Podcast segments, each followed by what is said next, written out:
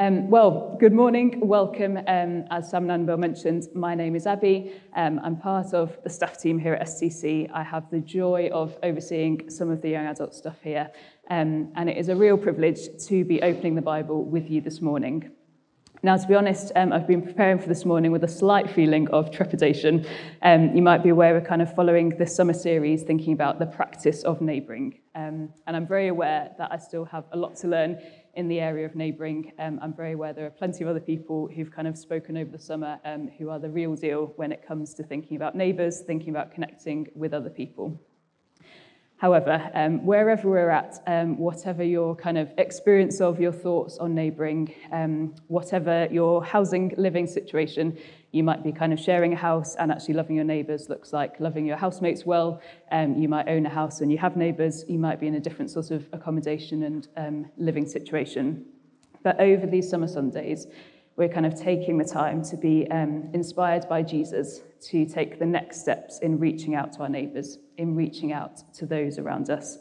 And um, those steps might look kind of completely different from one person to the next. But my hope and my prayer is that there's kind of something for each one of us to learn from this morning. Um, there's something for, that we can all kind of take away as we think about this. And so today um, we're thinking more specifically about how to love our neighbours when their lives are totally different to ours.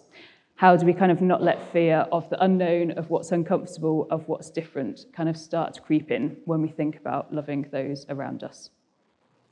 I was counting back um, and realised that I think I've lived with about 17 different flatmates and housemates since I first moved to Sheffield for uni about eight years ago now. Um, some have been kind of more like me than others. Some have been very different to me. Um, and I think kind of along the way, God has taught me something about what does it look to kind of um, love those people around me well, even when they're not necessarily like me. And so the passage that we're in today um, is Luke chapter 5, verses 27 to 32. Um, do feel free to follow along if you've got a Bible. You might want to follow on your phone. I think the verses will appear on the screen behind me as well. Um, but this is Luke chapter 5, verses 27 to 32. After this, Jesus went out and saw a tax collector by the name of Levi sitting at his tax booth. Follow me, Jesus said to him. And Levi got up, left everything, and followed him. Then Levi held a great banquet for Jesus at his house, and a large crowd of tax collectors and others were eating with them. But the Pharisees and the teachers of the law who belonged to their sect complained to his disciples, Why do you eat and drink with tax collectors and sinners? Jesus answered them, It is not the healthy who need a doctor, but the sick. I have not come to call the righteous, but sinners to repentance.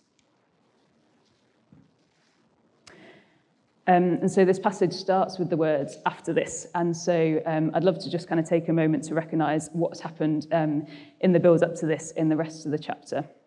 And we see as we kind of flick back through chapter five um, that Jesus has already been ministering to, he's already been reaching out to people who are totally different to him and to those that society might have otherwise kind of um, cast, cast aside or um, not kind of interacted with. And so we see that he's healed a man of leprosy, um, someone who others might have kind of avoided for fear of catching it. He's healed a man who was paralyzed, um, again, someone that others kind of would have cast aside, seen as having little value in society at the time. And so we see that Jesus is kind of already in the habit of going towards people who are different to him, of going towards those who others would leave out or not necessarily approach. And it's after all this um, that Jesus approaches Levi the tax collector he says to him, Follow me. And then he goes and hangs out at Levi's house. He eats with him, um, much to the outrage of the Pharisees who are kind of looking on. So, what was it particularly about the tax collectors that kind of concerned um, the Pharisees as they were looking at what Jesus was doing? Well, I think from what I've read, um, there are two main reasons why tax collectors were particularly disliked um, in this society at the time.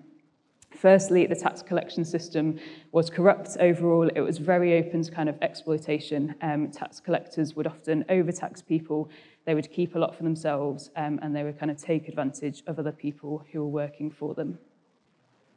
And then secondly, um, to the Jews, tax collectors were seen as traitors to their own people um, because they were kind of cooperating with, they were collecting taxes for the Romans, um, and they had occupied Jewish land, in this case, Palestine. And so to devout Jews, to the Pharisees here, um, tax collectors would have been seen as kind of betraying their own people just for economic gain.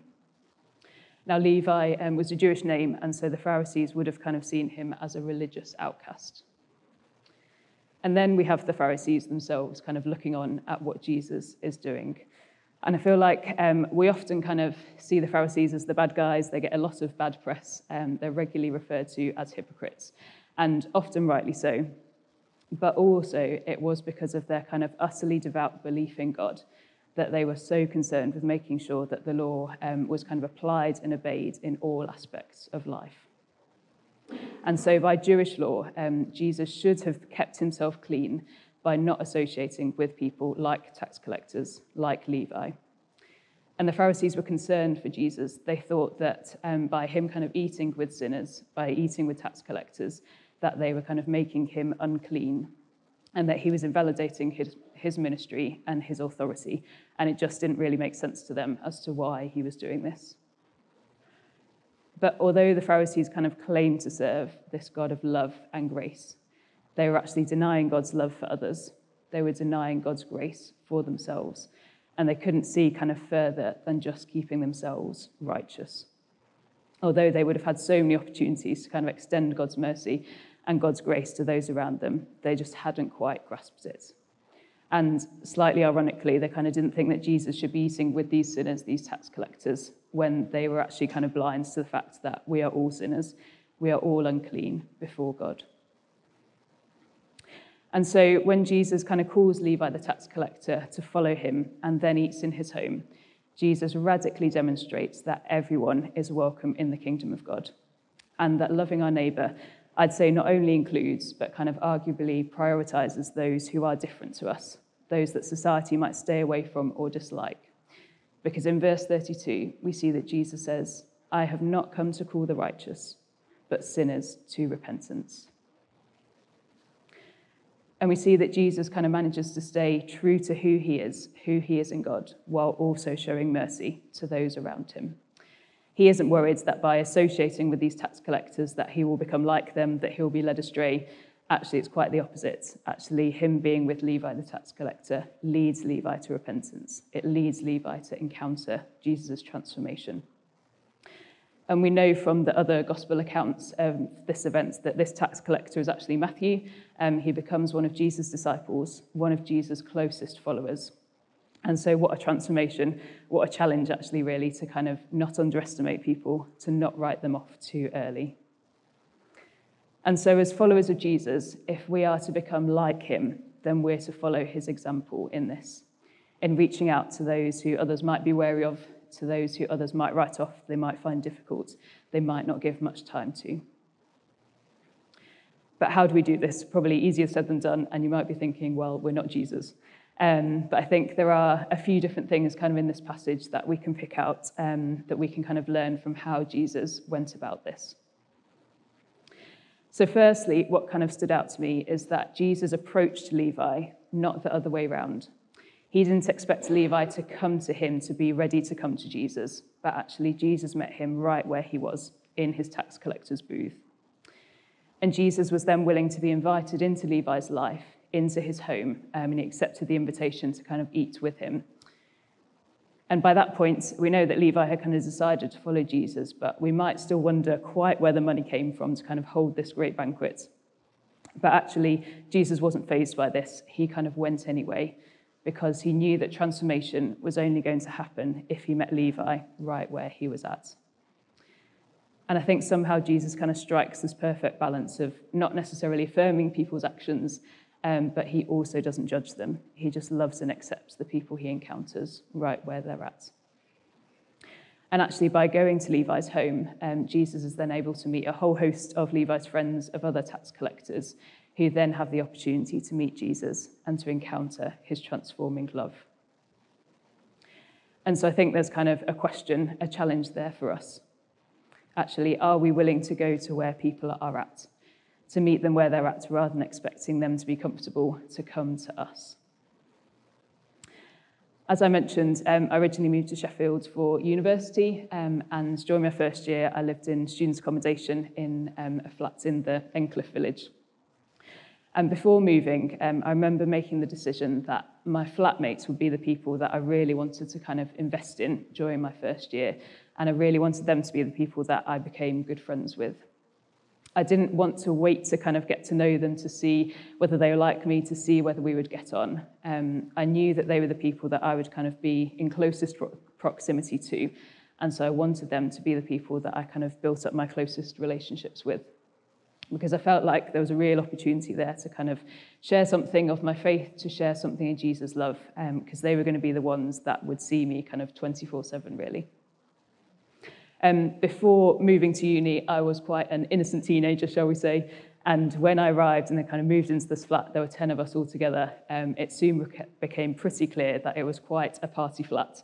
Um, not my natural scene, not my comfort zone at all. Um, and actually, most of my flatmates I probably wouldn't have necessarily kind of crossed over with or become friends with had we not suddenly been forced to live together. But I kind of knew that I'd made this decision that I wanted to invest in them. I wanted to build good relationships with them. And I sort of started to realize that if I wanted to spend time with them to do this, I was going to have to join in with how they were spending their time. And that was mostly going out in the evenings. Um, and so, kind of thinking this through, I decided, well, I wasn't going to drink any alcohol um, because that was how I could kind of keep in control of who I was. That was how I'd be able to love the people around me well but I did meet them where they were at. I would go out with them to kind of more bars and clubs than I really care to think about now.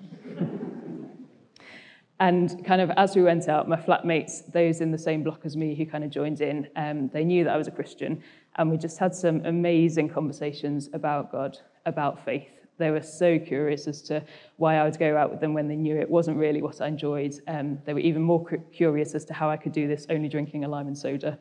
Um, and I think as a result of that, then when it kind of came to inviting them um, to events at church, inviting them to Alpha, when I kind of hosted Cell and had people from church around, they were much more receptive to kind of join in with that, to come along, because it came from that place of relationship.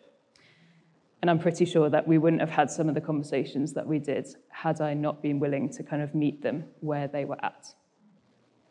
Now, I share this, and none of them have become Christians yet, um, but I'm just still really praying that actually it's kind of planted something of a seed in them, that one day they'll be ready to take that step of faith. And going back to the passage, I think secondly, we see that Jesus, he didn't do his ministry alone. We know that his disciples were with him because the Pharisees um, kind of asked them why Jesus was eating with the tax collectors and sinners. And I think that Jesus, of all people, probably was capable of doing this on his own, of getting on with things if he wanted to.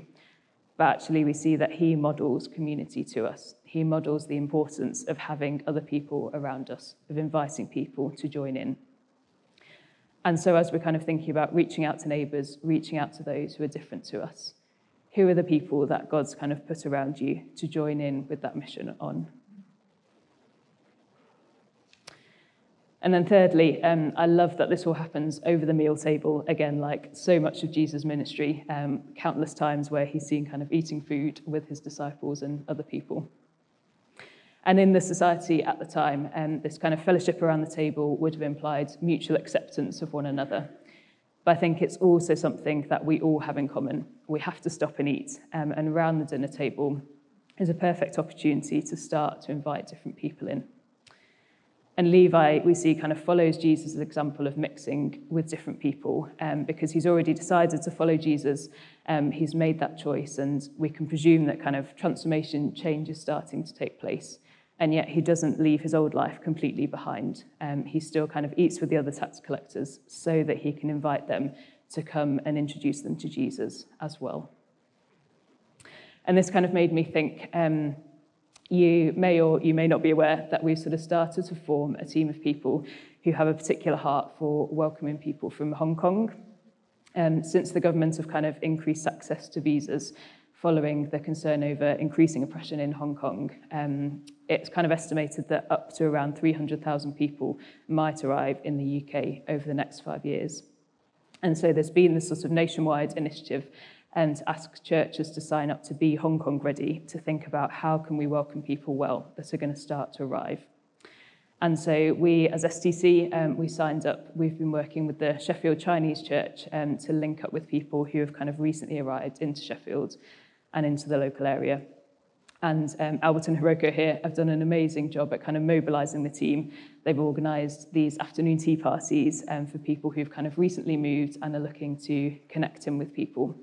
Um, some being Christians, the majority not necessarily, and actually for some who've arrived during lockdown, during the pandemic, um, these tea parties have been the first opportunity to sort of start to um, connect with people, to start to meet some people who live in the local area.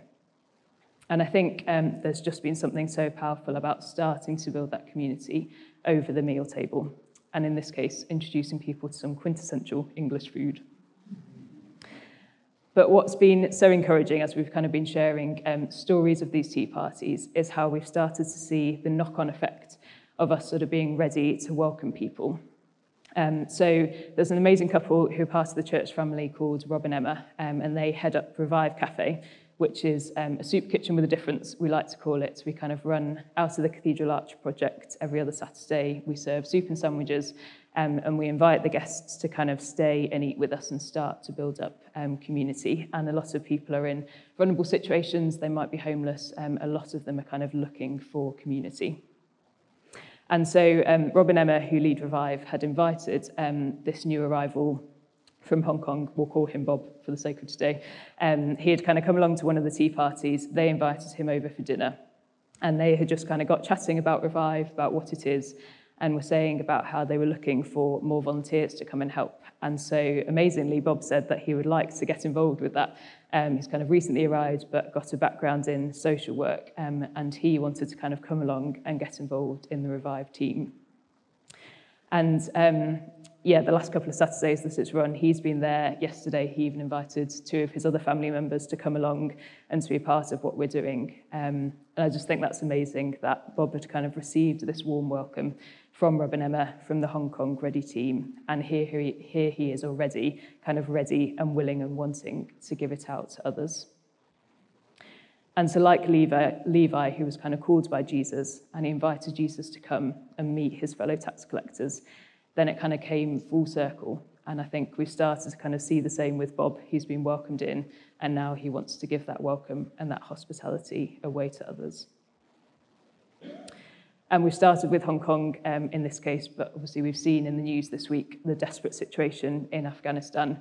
Um, we know we'll see kind of many refugees starting to arrive in the next few weeks, months, years, um, and it's my prayer that as we think about this, that we'll be ready, um, that as our kind of global neighbours might become our more local neighbours. Um, my prayer is that as the church, we'll be the people who are ready to go towards those who are different to us. We'll be ready to offer radical hospitality, that we'll be ready to love our neighbours well. So we've kind of thought a bit about how Jesus um, loved these other people. We see that he approached Levi, he went with his disciples, um, and he involved food around the meal table. But where does this kind of heart um, for other people come from? Why is Jesus able to reach out seemingly so naturally to Levi? Well, I think verses 31 and 32 are key. They say, Jesus answered them, It is not the healthy who need a doctor but the sick. I have not come to call the righteous, but sinners to repentance. I think Jesus was so convinced of his calling, and that was not to stick to the familiar, to the comfortable, but it was to seek out and save the lost. It was to seek out the people in need of hope, the people in need of transformation. Because Jesus knew, like we know, um, that God has created everyone in his image that he's made them uniquely and wonderfully. And Jesus was determined to call that out of people. He was determined to look further than the exterior to the outward appearance. Um, he was determined to believe that actually everyone can experience the fullness of life that he came to offer. And we see throughout the Gospels that so much of Jesus' time was focused on these sorts of people, on the marginalized, on the sick, the poor, the oppressed. And again, as followers of Jesus, we're called to do the same both with those around us, kind of right on our street, um, and those further afield. right from the start of Jesus' ministry, he fulfilled Isaiah's prophecy um, when he announced in Luke chapter 4 The Spirit of the Lord is on me, because he has anointed me to preach good news to the poor. He has sent me to proclaim freedom for the prisoners and recovery of sight for the blind, to release the oppressed, to proclaim the year of the Lord's favour. And from here, we see that Jesus knew what he was about. He knew what God had sent him to do. And um, throughout the gospel, we see that this kind of remained his focus, this remained his priority. And if we kind of skip back to verse 16 in chapter 5, I think we get a key glimpse into how Jesus could do this, how he kind of kept it up. It just simply says, Jesus withdrew to pray. And we know that this is something Jesus did regularly. He'd kind of take himself um, away from the crowds, he'd get away to spend time with God, to spend time with his Father. And I'm sure this, it must have been in these moments that Jesus aligned his heart with God's again, that he was reminded of this calling. Those must have been the moments where he kind of set his priorities. And I think there's a real challenge there for us to do the same. So, to kind of bring um, all this to a close and wrap it up a bit, um, as I've been reflecting on this passage and Jesus' heart that we see for those who are different to him, I think it ultimately comes down to making a choice and actually making that choice with God's help, um, not in our own strength or our own striving. Jesus had such a strong conviction. He said, I've not come to call the righteous, but sinners to repentance. And he chose to stick with that.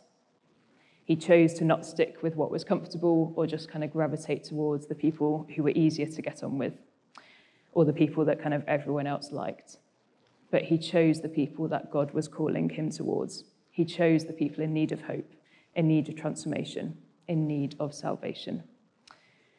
And as followers of Jesus, we can ask for God's help to choose the same. I asked God for his help to kind of um, commit to my first year flatmates, whatever they were going to be like. I asked God to help me stick to my choice and to not live with other Christians throughout uni because I knew the opportunities that that would bring to share my faith. I've chosen to commit to the Revive Cafe team because I know actually that's where I'll get to interact with people who are very different to me, people who are particularly in need of Jesus' love and hope. And ultimately, um, very personally, I think it's a conviction of that calling to people who are very different to me, which is why um, I'm choosing to move across the world to Ecuador in a few months because God kind of seems to have put on my heart um, a country, a culture, a people who are very different to me. And if you didn't know about Ecuador, I'm very happy to chat further afterwards. so I think Jesus doesn't call us to the safety of our comfort zone. For me, it's very easy to start to coast along, to gravitate again back towards people who are similar to me. Um, but then I kind of stop and I think about a passage like this, and I have to check myself again. Actually, have I become too comfortable? Have I fallen back into the trap of sticking with those people who are most like me? And I have to remind myself of the choice that I've made, of the choice I've made to commit to living how Jesus lived, to commit to seek out and to save the lost. Because Jesus saved me and he loved me first. And so I'm called to give that love away. These kind of six summer Sundays um, where we're thinking about the practice of neighbouring, they all link in, funnily enough. Um, Tom spoke the first week about the Good Samaritan. Um, we see kind of, yeah, a major example there of stopping for someone who was very different. Helen spoke about what gets in the way of us kind of loving our neighbour. Um, and I think actually the safety and the security of people who are familiar, who are like us, is part of that. And then last week, Sam spoke about time. I think it will often take more time, more energy perhaps, to reach out to people who aren't like us but we've been reminded that time isn't ours to hold on to, that we surrender our time to God. And so, as I invite the band back up, um, I'd love to just leave us with a couple of questions to ponder. Who might it be? Has anybody kind of come to mind um, that's on your street, that's in the spaces and places that you're in, that God is just prompting you to take that next step to approach them maybe to reach out to them, to invite them into something. Maybe there's someone who others kind of prefer to stay away from, who others might find difficult. Um, but is there somebody who God's kind of prompting you about, who God's putting on your heart? And secondly, um, do we need to make that choice again to step outside of our comfort zones, away from those who we might feel most comfortable with, who we might kind of gravitate towards, and towards those who are different to us, towards those people that Jesus would have been reaching out to, that he would have loved? And know that as we think about this, that we don't do it alone. Um, it's only in God's strength, it's only with his help, because he invites us to partner with what he's doing. He invites us to be a part of seeing his kingdom come, of seeing people encounter his love. Um, and what a gift, what a privilege it is that we get to do that. But it's up to us to make that choice, to step into that, I think. And so we're just going to um, spend a few moments kind of responding. We're going to spend some more time in worship. Um, and I'm going to just pray for us now, but can I invite you to stand as we respond?